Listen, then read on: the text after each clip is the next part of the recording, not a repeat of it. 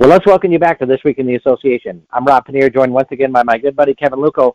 And this week, Kevin and I are honored to welcome back to the show a, fa- a favorite of ours, former, I guess I should say, Cleburne Railroaders outfielder Zach Nehrir.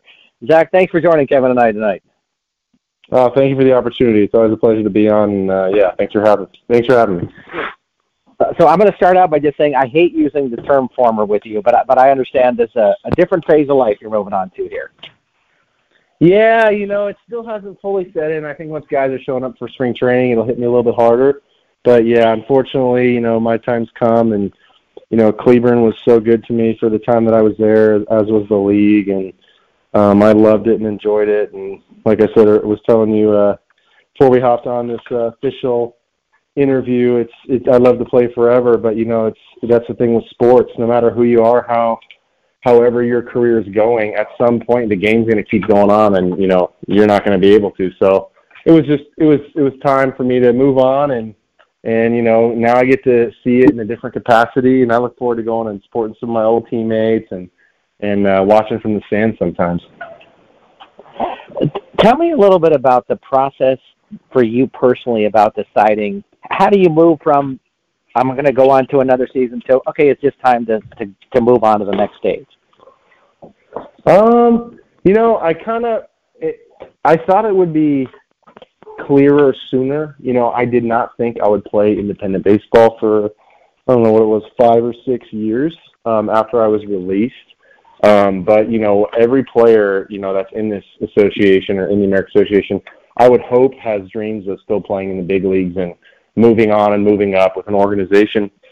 But um, you know, sometimes that window closes, and for me, kind of that's just what happened. I hadn't heard from an organization over a year, and um, you know, when that window started closing, and you know, I was getting excited about other aspects of life, and just kind of knew it, it it was getting closer to that time, and you know, it doesn't make it necessarily easy, but it just I had some peace in the situation, and uh, I don't know. Just it just felt like it was right this last year. It would be uh, instead of an off season, it would be you know uh, post career. So this is my first official not off season, and it's definitely weird not training for next season, but just felt uh, right and feel like time. Felt like time. When you're thinking about this, what, what did you already have a very clear picture of what you wanted to do with yourself? Like like when, when and when did that materialize for you? Um, you know, I knew I wanted to be in some sort of field where I was working with people. You know, and and, and similar to when I was on the game, I got to interact with all the fans in Cleburne and all the fans across the league in different stadiums, whether it be kids or parents or just fans or whatever. And you know, it's there, there's a there's a huge value um, that comes with pouring into people. And I've, from a young age, I had a lot of people, you know, help me along the way and teach me right from wrong and kind of share wisdom with me. And I've had the opportunity to do that in baseball and other aspects of life as well. So I knew I wanted to be working with people um, on a regular basis, whether that's real estate, managing accounts, some sort of sales. And the company I'm working with, Novice, um, it's a clothing brand. We make uh, corporate apparel and team apparel for um, any business and then also any sport um, from travel ball all the way up to pro ball. And it kind of just organically happened. So I didn't I didn't necessarily know that I was going to be involved. And one of my buddies who played with the Rockies had been working with this company for a few years and kept telling me, "Hey man, you got to check out this company. It's awesome. It was founded on James 112. All the people are good. The quality is really good. The gear's nice. We get to work with coaches a lot. Stay involved in the game, and you're you know helping people get decked out in nice gear. So it kind of just a window of opportunity opened for me at the same time I was getting back from Mexico um, this past November, and you know I kind of just stepped into a part-time role and then had the doors open to a full-time role, and it just was really easy and just gave me a lot of peace about you know not returning to the game. So it just made that transition a little bit easier and. Um, yeah, I mean the sales aspect of it, like any part of selling, it's competitive. You know, you're trying to sell a product, and um, I mean, this one specifically, like I said, I get to talk with coaches and athletic directors and players, and you know, and I'm a huge fan of gear. Who doesn't like to wear some cool gear, clothes when you're on or off the field? So it's it's a cool uh, cool little spot I found myself in, and I think it was supposed to be that way. So. was there any moment in the 2023 season where you thought to yourself, "This might just be it for me"? And was it a one particular thing that happened, or is it just a gradual process as you're not getting calls from major league ball clubs that you're starting to look ahead, even as you're um, still playing? Yeah, I would say both because the last few years, like I had said initially, I didn't imagine myself being in any ball for five or six years, and not that that's a knock on anybody for doing that. I mean, I did it, but it's it's you you find yourself in that hamster wheel situation where you're trying to you know excel in and get that opportunity to get back into affiliated ball, and when it doesn't come, you just kind of feel stuck.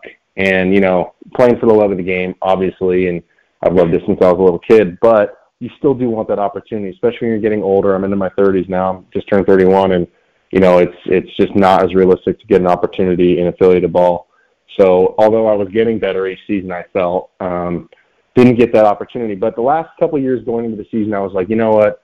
If this season doesn't go well, or, or there's no light in the tunnel, no teams are reaching out to me. You know, this might be it. But up until this past summer, there was either a team that I would have been talking to, like, hey, we need somebody to get hurt, or you know, we need a spot to open up, or whatever it may be, or I was just playing better and better. So I was like, well, I don't have something staring me in the face saying I shouldn't be here. I felt like that was where I was supposed to be, and I had opportunities to still pour into people and and compete at a high level. So I felt like I'm going to keep doing that. And then this season, I think you know, not hearing from anybody.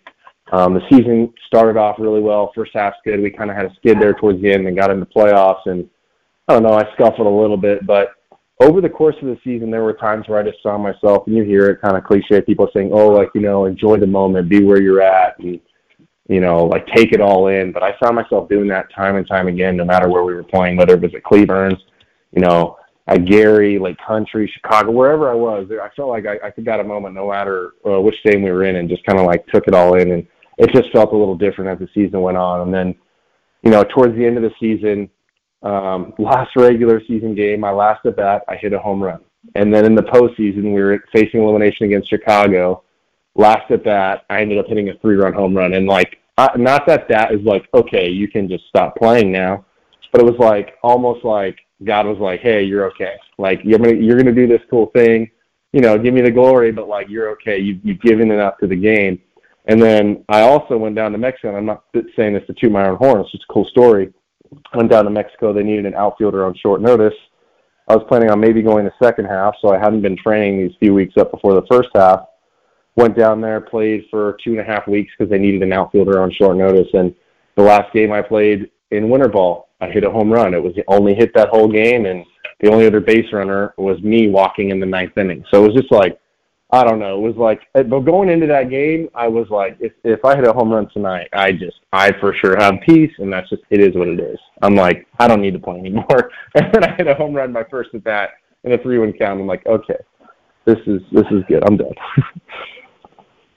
well, that is a bit of a storybook ending, but do you feel cheated that you didn't get the Zach Nehrir retirement tour throughout the league, where you know, like Lake Country would have gave you a new boat, and Milwaukee would have gave you, I don't know, cheese or something. Do you feel cheated on that part? No, I don't feel cheated on anything. I think I think there's been enough, you know, um, accolades and and you know uh, just icing on the cake with certain things. Like I got to do the home run derby, never bet in one, just wanted to get through the first round, ended up winning the whole thing. You know, it's just like I didn't expect that. You know, I knew I was capable, but I uh, ended up being able to do that. I, I got to win a championship in 2020 with Milwaukee. I got to play with a bunch of great players and make a bunch of great relationships. And although that would have been cool, I'm not Albert Pujols or Miguel Cabrera, so I don't expect people to hand me gifts after playing them for the last time. you know, I'm curious from you, Zach. Uh, how long do you think it took Brad Allred sobbing over his computer to type out a message about you retiring before he finally got it out? Um, I don't know. That's a good question. You'd have to ask Brad for that one, but you know, it. it I, I wasn't gonna make a like.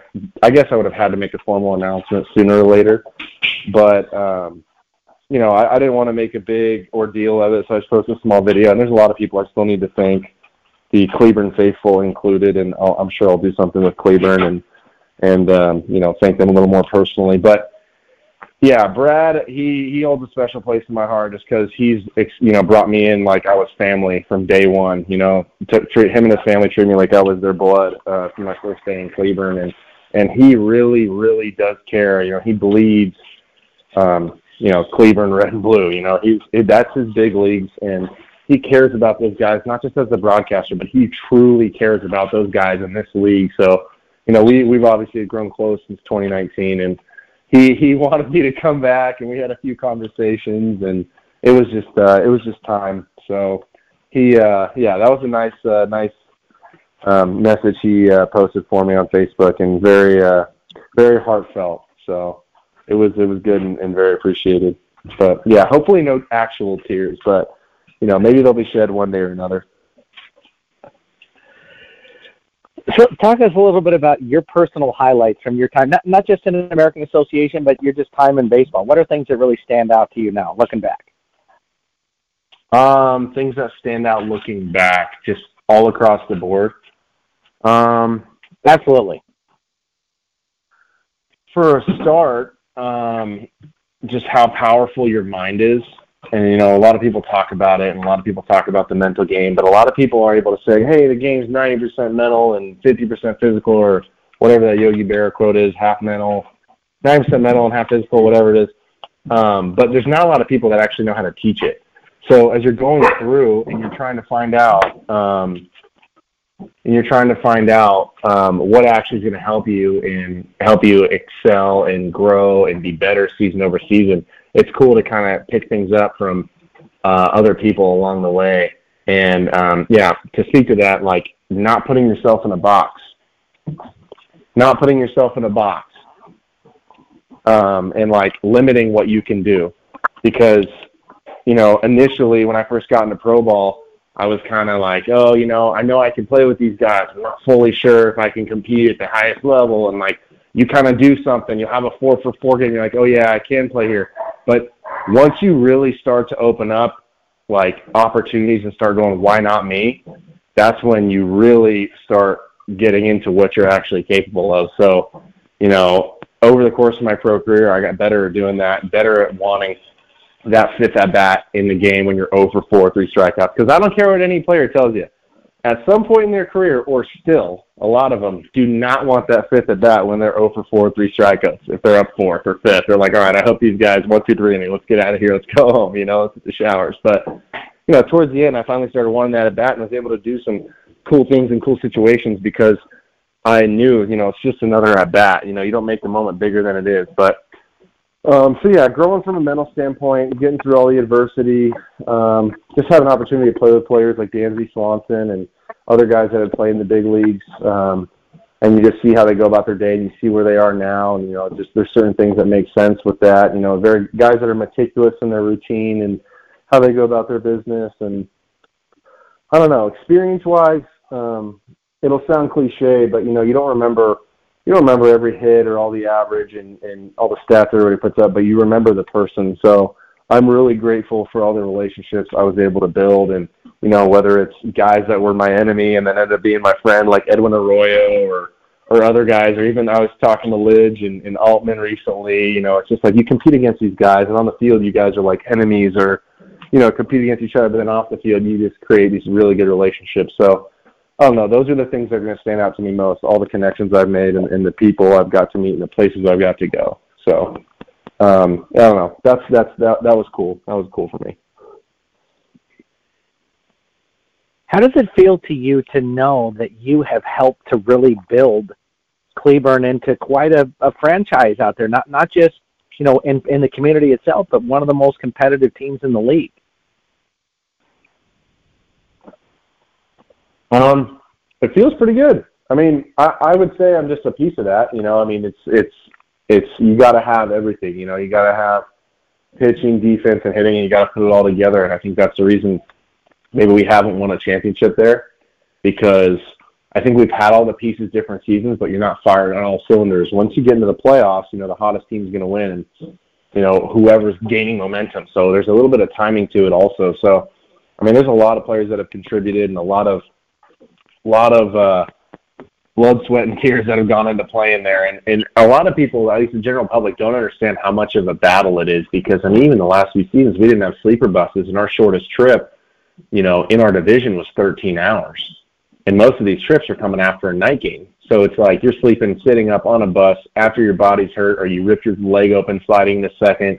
You know, your shoulders hurt because you got hit by a 94 mile an hour fastball and you're trying to sleep sitting up and it's just when you're on a bus, it's a brutal. And then you get in, you know, late the next night, get one night of sleep, hopefully good, and then you got a three game series and you're back on a bus. So, I mean, not to say that the travel's worse than anywhere else in the league, but I'm pretty sure the travel's worse than anywhere else in the league. If Lincoln and you know maybe a couple other teams were in our division like it was a few years ago, it'd be a little easier. But for whatever reason, we were in the East, or you know, Cleburne got pushed over to the East, and um, it made the travel really, really difficult. So I don't know. Not to say that it's easier for other people, but that travel is something serious, and I think it wears on guys. And also playing in the hottest environment in the entire league on turf, like it definitely adds up over the course of the season. So the guys that are in that clubhouse are scratching and clawing and, and pushing with everything they've got, and you can see it as a player in that clubhouse every day, especially late in the season. So it comes really important, and you know I'm very proud to be part of that that team and that organization that has you know put their name on the map and made themselves a contender year over year after having a little bit of a rough start coming into the organization. You know, you bring it up, be- um, and oftentimes when we're talking about a um, big series coming up in Cleburne, we mention, well, Chicago's got to go down to Cleburne, and as hot as it is down there, it's going to be a big advantage for Cleburne. Was it really that much an advantage? Can you really truly get used to that heat, or were we just kind of off on thinking that? It's tough because I think mentally you do. I think everyone that comes in, you know, turf is harder than grass, and um, guys they feel it. You know, when you play on turf at the end of a three-game series, like, oh, my knees and back, my ankles. I don't know how you guys do this. Like, whatever, you get used to it. So I think it does give you a little bit of an upper hand. In the heat, I think it's less getting used to it, especially this past summer. I'm pretty sure it was the hottest summer in 13 years. It was like 112 every day. It felt like, but um, the uh, yeah, I think it's just from a mental standpoint. You learn how to manage the load a little bit more. You know, take BP on field, maybe a little less on those hot days. Just get in the cage, make sure you're getting treatment or getting your ice baths in, and making sure you get your you know body ready to go um, without too much exertion outside. So you save that energy you have for the game. But I mean, that heat along with the travel, you learn what you need to do in order to be ready. But yeah, I would say it gives you a little bit of an advantage, just just a little bit, because I mean, same thing I was saying for us traveling. When a team comes down to face us, you know, they usually come down one time, they get that whole week, but they like the starting pitcher for that next day, they dread it. Like sometimes they'll be flying down two days before if they, you know, they don't have a start, like to get themselves acclimated and not have an overnight bus trip before they come down. I know a lot of team starters flying, so it definitely, definitely changes. And I think plays into it a little bit. Now, you began your American Association career in Wichita. Josh Robertson lures you there, and um, then you you know kind of followed down there and, and just stayed with the Railroaders as that was going along. Um, what what has been like your thoughts on American Association over time and and how the league has developed and being a part of that development?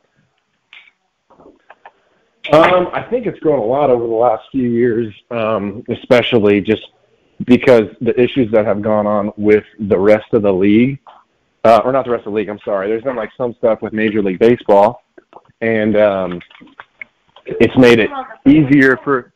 It's made it easier. Sorry, hi wife. it's made it easier for some. Um, for you know, like the American Association to have a niche to get in. I mean, you can't you can't go to a Cubs game and I mean, you might catch you know a big leaguer talking to fans on the side, but you you have that in the American Association. You have those relationships with the players um, as a fan, and you get to be involved. And you know the teams do a good job, and the league does a good job about making that you know integrated very well. And you know it's for the love of the game, and I don't know. It, it's it's been cool to see it grow over the last few years.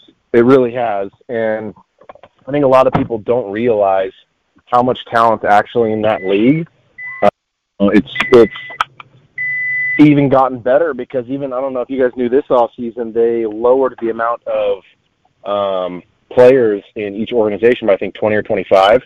So there's going to be even a bigger influx of good talent from double A, triple A guys that clocks just kind of run out and they say, hey, we need to make room for the younger guys. So there's going to be even more talent coming into the AA. And I, like, I know people understand it's good baseball, but I don't think they really get how good it is. So I think with the minor leagues getting smaller, the AA's talent pool has only grown, and the league's done a pretty good job um, growing the game and partnering with other organizations and you know marketing it. So it, it's been it's been uh, cool to be a part of it and kind of watch it grow. Not that I thought it was small in Wichita, but I just think there's more. Uh, there's more. I don't know. The words out there more. Does that make sense? Like more people know about all the teams in the league. I would say, and you can see teams that are trying to work hard to upgrade their organization to try and match what the norm in the league is or what the average in the league is. That way they can compete. You know, I know all these teams want to, all, to host the All Star game, but it's almost like there's a certain precedent you have to have and set before you're able to do so. And I don't know. It's been it's been cool. Um, what was it? What did you you started? You said Josh Robertson lured me to Wichita. Is that how you open that? yes, yes. Is that what he says happened? or are you just saying that? I'm just saying that. Uh, does, uh, does, uh, do you have a different take on that? a little bit.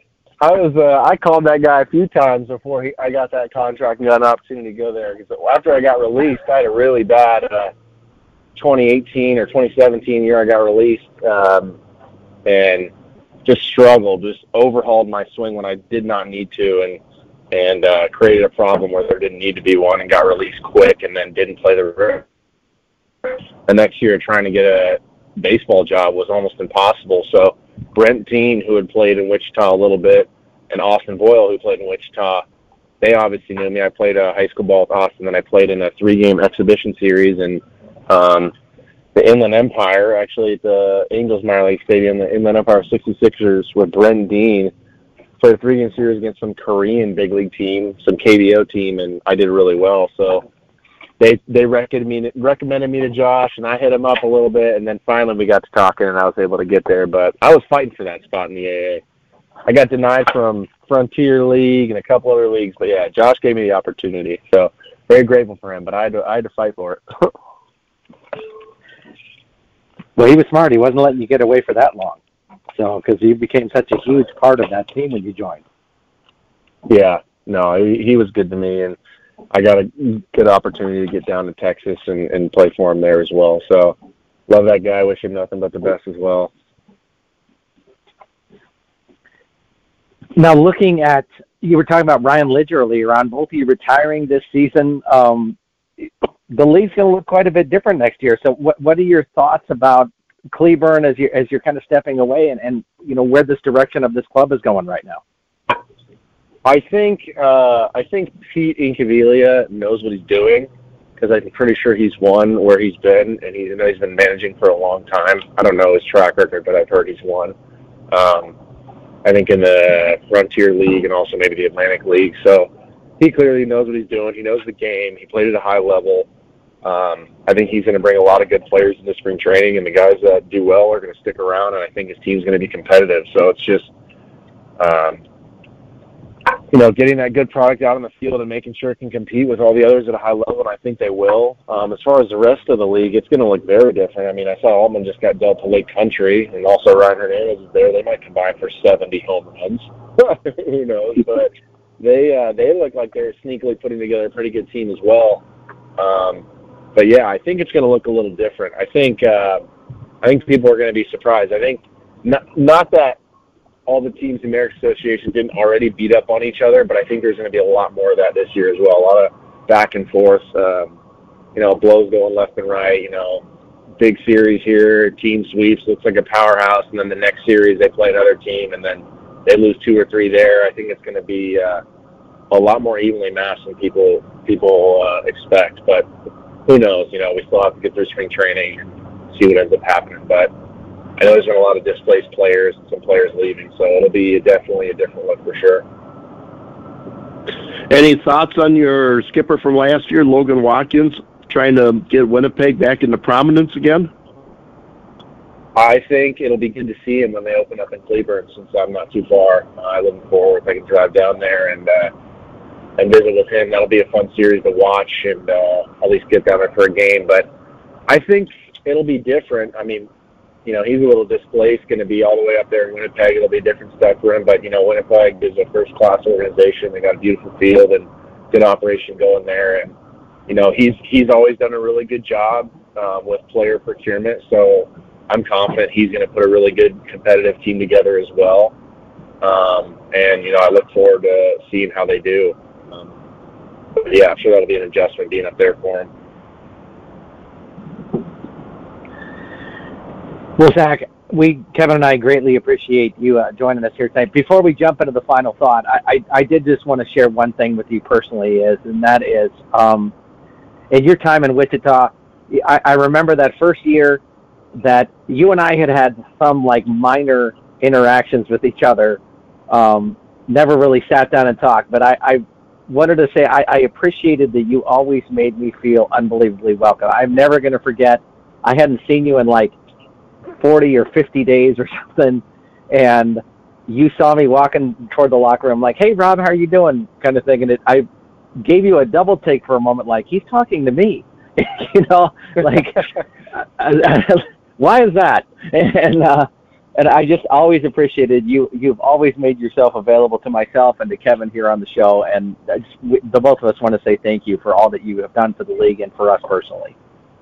Uh, I really appreciate you saying that. Yeah, I mean, it goes back to kind of what I was saying about people. You know, people.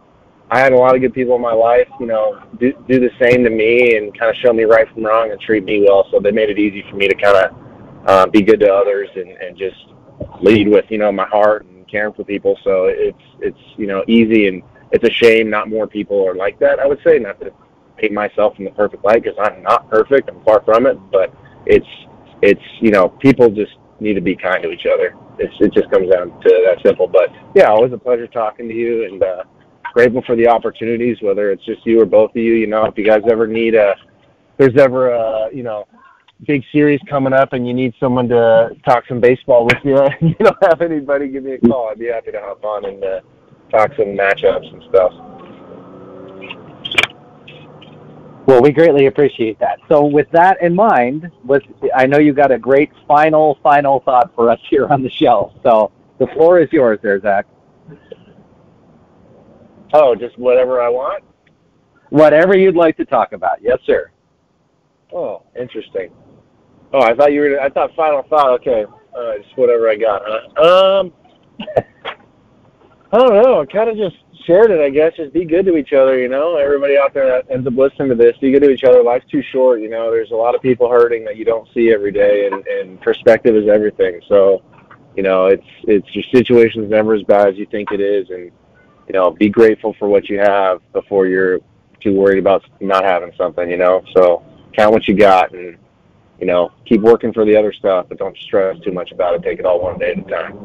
It's probably all I got. That's beautiful. Zach Nehrir, thanks for joining Kevin and I tonight. Yeah, thanks for doing this. It was a, it was a pleasure. Yeah, of course, of course. Well, Kevin, great having Zach on, and always been one of our favorite guys in the league. Definitely gonna miss the guy, you know, uh, especially. but I think the guys within the league that are going to miss him the most are the guys that are in charge of putting together the video highlight reels because boy, he really um he really had some web gems out there in the outfield, and I mean his arm was second to none. Just a really really complete ball player, and I think the, I think the guys that put the highlight packages together are going to miss him more than anybody else. Yeah, it's it's funny you mentioned that too, Kevin, because if you think about it, there are so many players that have come across this league, and you'll have a memory of them for it was a big hit. Um, they were a big power hitter, or something like that. But I could think of like four or five big memories that I have from Zach Nehrir in abundant different ways. Like he's talking about great arm, throwing guys out, great fielding, making a huge play, that home run derby where he winds up winning, plus some huge hits that he's had, that that championship series in Milwaukee, the way he was hitting I mean, just a, a, a great all-around player and, and great all-around guy too. So greatly missed within the league. Tough that we're going to not have him in the season. I'm glad you mentioned that in the championship series in 2020 because he battled it all year at the plate and just never really got going. But it, you know, he was able to block all that out and he went and had an excellent championship series and garnered the MVP of the Miles Wolff Cup Finals absolutely well deserved that year too. Well, Kevin, as he mentioned, there were some some pretty interesting transactions this week, and none bigger than Josh Altmann traded to Lake Country. No doubt about it, and I know there are regulars that listen to the show that are, especially the ones in Chicago, that are pretty bitter right now. But Jeff Isom's no dummy. And if he dealt somebody like Josh Altmann, I can I don't want to say guarantee it because I'm I'm not no genius as everyone that listens knows very well. But I can guarantee that he's got a plan for somebody that's going to come in there and do maybe not just as well as Altmann, but will be a very suitable replacement. And then you gain a pretty good arm with Augie Voigt.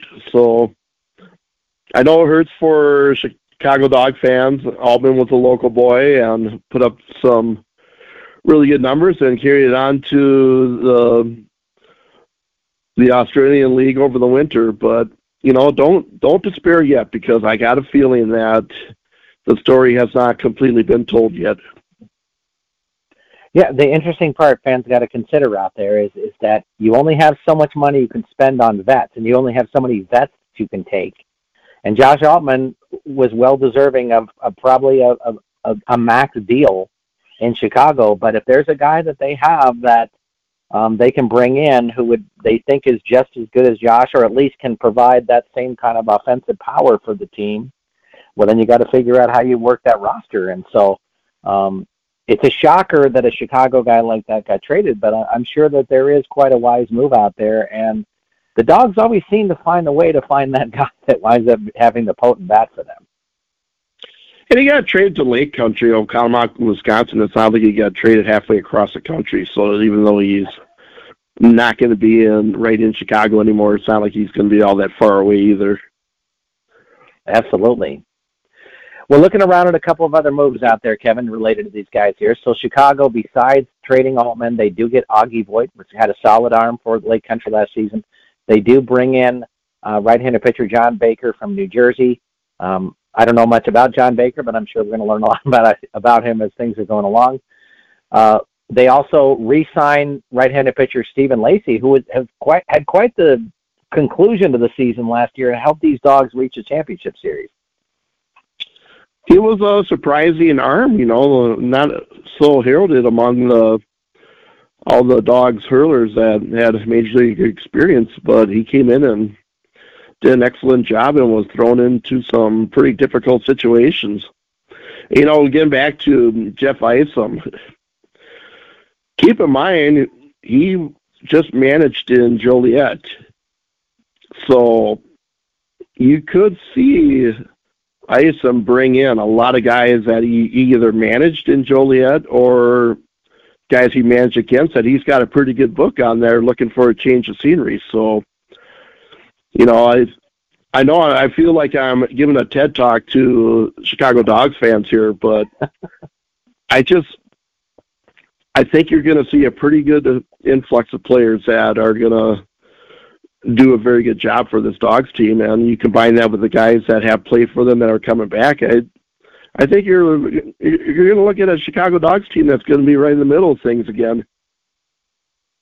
Yeah, and, and I think if you're worried about, you know, a Frontier League guy replacing a Josh Altmann, maybe four or five years ago that would have been a fairly legitimate concern. They were probably a step below the American Association, but with the com- combination uh, bringing in Can-Am League teams into the Frontier League and the way that they've adjusted their roster rules, there are some incredible players in that league. And very talented guy. So if he's able to get a premier guy from the Frontier League to come in, you're probably looking at a guy who's going to have a similar season in the American Association. So um, nobody should feel like there's any kind of disrespect in the move going out there because it's going to wind up being something that's fruitful for the dogs. So great park to hit in, by the way, Kevin, too. So you got to feel pretty good Not about too going. bad from what I hear. yeah, absolutely. Uh, Lake Country also signs right-handed pitcher John Zawanda. I'm going to add him in there, and they bring in right-handed pitcher Sterling Sharp, uh, not the football player, by the way. Um, in uh, Fargo, they trade Tristan Rorick uh, to Ottawa. Also signed right-handed pitcher Carlos Ocampo, and uh, that was it for Fargo. Oh no, that, Manny Boscan, I believe we talked about last week. We did. We, so Yes, we did. Mention him. Okay, thanks, Kevin, clarifying. Uh, Sioux Falls, Kevin re-signs uh, outfielder Wyatt Ulrich and right-handed pitcher Mitchell, Mitchell Walters, two of the guys that are key players for Sioux Falls and their success last season. Walters developed into a quality starter with that team. Um, Wyatt Ulrich, once again, was just a catalyst in that lineup. And I believe there's um, his first names escaped me at the time, but I'm sure you got your computer in front of you, unlike me. Um, uh, Dunaway that pitched well for the Canaries in 2022, and he was also signed. So I think, um, as Tanner Hoops was talking about when he was on with us a couple weeks ago, the, the the band's getting back together. Absolutely, but Mike Meyer's no dummy, and he knows who's going to help him get back to the position they want to be in. So, um, as if the moves didn't get exciting enough this week, let's turn to Milwaukee, where they signed catcher uh, Oscar Santos, outfielder Brent Rod- Brett Rodriguez, but none bigger signing than Greg Minier return to the American Association. Uh, was an absolute stud for Lincoln a couple years. Just didn't get any offensive help. Should get some support in Milwaukee this year, though, Kevin. I think it'd be a good fit for him. Um, and also, here's a guy that we've uh, we've counted on a few times to come on the show. So I'm I'm happy to have him back in the league again. He's always been a quality pitcher, and he'll be an excellent addition to the Milkman and to the league. and to the this week in the association, who as he will be joining Kevin and I next week to uh, talk about returning. Uh, I mean, they we also didn't signed do any right camping to get him back in the league. So just to clear that. yes, yes, exactly right. They also signed right-handed pitcher Tanaj Thomas. I hope I'm saying that right. So, Mr. Thomas, my apologies if I am saying that name incorrect. I know you'll correct me somewhere along the way here this season and, and get me right. Uh, Cleburne signs outfielder, uh, excuse me, outfielder Jacob Goldfarb, right-handed pitcher Hunter Hoops, and right-handed pitcher Tanner Riley uh, to the team this season. And one other move, uh, Sioux City signs Jaceel Dela Cruz, right-handed pitcher. Uh, Winnipeg signs right-handed pitcher Justin Courtney, and Kansas City signs right-handed pitcher Jeffrey Della Rosa, Del, Del Rosario, excuse me. I'm sorry about that. And I believe that is all of our transactions for this week, Kevin. but they are starting to roll in. So you know, it's going to be get to that exciting part of the preseason where we're actually seeing some names coming to teams now, and you know, I know guys as I was a when I was a St. Paul Saints fan when they were in the league. This was always exciting for me because when I'd see a player get signed and it was someone that had not been with the Saints before, boy, the, the first thing I was doing, I was digging in and finding out his stats, where he's from, how much experience he's had, what kind of numbers he put up, what's the highest level of baseball he got to. So, you know, to me, that, that this is an exciting part of the of the let's just call it preseason. Yeah, growing up as a Major League Baseball fan, and I loved pulling out the Sporting News or USA Today when they would have transactions that were going on, and every day you're looking to see who's the big new deal that's coming out. Now I get to watch this from the other side, um, not as a just a fan watching, but how this directly impacts all the teams throughout the league when when moves go on, and how that changes the American Association for this upcoming season. And and wow. Um, there have just been some great transactions, and we're just at the end of February. We haven't even gotten to Major League Baseball making a bunch of cuts yet. So uh, this next month is going to be very exciting, and I think we're going to see potentially the best season we've seen in terms of pure talent. This this should be a fun year, Kevin. I think. So it can be a whole new crop of players for us to butcher their names. Which I've done a pretty adequate job at doing that. So. Uh, let's talk about transactions and things going on around the other leagues out there. So in the Frontier League, the Boomers acquire the pitcher of the year from last season. Uh, that is Cole Cook. Left-hander will be joining uh, the Boomers this season. Uh, the Toronto Blue Jays purchased a contract of Evan Elliott from the Ottawa Titans, so congratulations to him. And an interesting tryout this year, which I, I totally get. Uh, both Quebec and Trois-Rivières will be heading to France to have a tryout there. I think that's a that's a, a brilliant idea. I mean, just for the the hype and and publicity about that, I I think that's incredibly smart of those two teams to go do that, Kevin. Yeah, you know, quite interesting, man. You're tapping into a market that, well, let's face it, it was not like we're seeing like a influx of players from France coming into the U.S. to play baseball. So, be interesting to see what they can find out there. Absolutely. Heading to the Atlantic League, Shawon Dunston Jr. Uh, returns to the Stormers. Uh, if you're a, a, an older person like Kevin and myself, you know Shawon Dunston Sr.'s career pretty well after being a Giant and Cub for many years. So nice to see him continuing on in his career. Um, Hagerstown signs four, three former major leaguers, Yuri Perez, uh, Joe Palumbo, and a, a, name for Sioux City fans out there that they remember is Parker Markel, I believe, pitched for the team in 2018, and uh, he will be joining the Atlantic League this season. So that's some pretty big deals out there. And speaking of former uh, American Association people as well, Lexington names their two coaches for this season Greg Zaun has become the manager for this year, and pitching coach Arthur Rhodes joining uh, out there after being the pitching coach for Cleveland, I believe, the last three seasons, Kevin. So um, Arthur continuing on in his career, and we and we liked having him around, and uh, know he'll do a great job out there. It's not like Arthur Rhodes to be um, going to like a lot of different teams. yeah, isn't he like? But didn't he have like 19 major league teams or something in his career? It was something crazy like that, he, I think. I think he had. uh I think uh, one time he may have had more hats than MLBShop.com. yeah, I I think that there was a battle between him and Jamie Moyer for a long time to see who had the record for the most teams they played with. And it shows you if you're a lefty, Kevin, and you have any kind of a decent arm, you can stay around a long time and get a shot. So, uh, good, good for him. So and if you're playing a mac, if you're playing immaculate grid and you get in a bind, just try to throw an Arthur Rhodes guess out there, and more times than not, you're going to be right. Absolutely. Well, uh, Kevin, when we are getting into March, um, so uh, any anything that's kind of jumping out of you right now as you're getting ready for? I believe I know we're under 100 days now. I think we might even be approaching under nine. We got to be under ninety, I think, too. So, um, man, but the season's getting close. Uh, well, I just think we're gonna see what we saw in the last week, and you know, that's more and more guys getting signed, and who knows, there possibly going to be another blockbuster trade or two out there that will have us talking before the season begins. Absolutely. Well, Kevin, on that note, how about some shout outs this week? My shout out this week is going to go to um, someone we've had on the show and a good friend of ours, Randy Preston.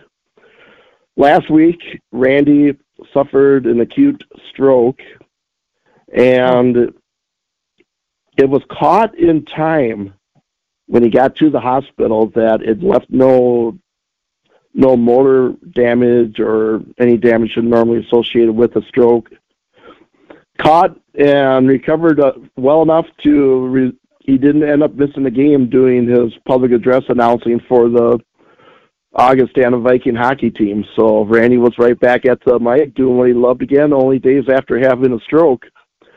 If you haven't seen it yet, go to our This Week in the Association page. I did post the, the story that Dakota News Now did on Randy Preston. So pretty good read. And, you know, Randy's just I mean, guys just solid the earth. Um, I'm hoping that now that he's been on the news, I hope there's not going to be a cover charge to step into the his room at the birdcage. I mean, he might have security at the door, and might be a cover charge now. Now, now that he's big time. Uh, well, we like that he's doing well out there. Um, my shout out goes the opposite way, Kevin, because uh, my shout out is to my dog Jasmine, who had a stroke herself last Wednesday, um, and lost all functioning in her back leg. She just could not walk anymore or get herself up anymore, so we had to wind up putting her to sleep. And uh, oh no, it was it was pretty sad, but um, it it was it was nice to know that up until the end, she had a big smile on her face the entire time until that medication finally put her to sleep, and and uh, so she will be missed, and that's my shout out of the week here this week, Kevin. Yeah, there's nothing I can add on to that. You know, I've at our house we've dealt with it with three of them in the last few years, and it just each time it never gets easier. So um, my thoughts with you and your family because you know those that don't have pets maybe you just don't realize, and those that do you probably do that. You know those those pets are they are what they are. They're family, and losing a family member is just never an easy thing to recover from. You're absolutely right about that, Kevin. So, um, big shout out to the dog. Uh, Kevin and I once again want to thank Zach Nehrir for joining us this week. Next week, as I mentioned, we will have Greg Minier joining back on the show and, and uh, talk about how he's continuing on with his career and exciting things going on with him. So for Kevin Luckow, I'm Rob Pannier. We'll see you next time on This Week in the Association.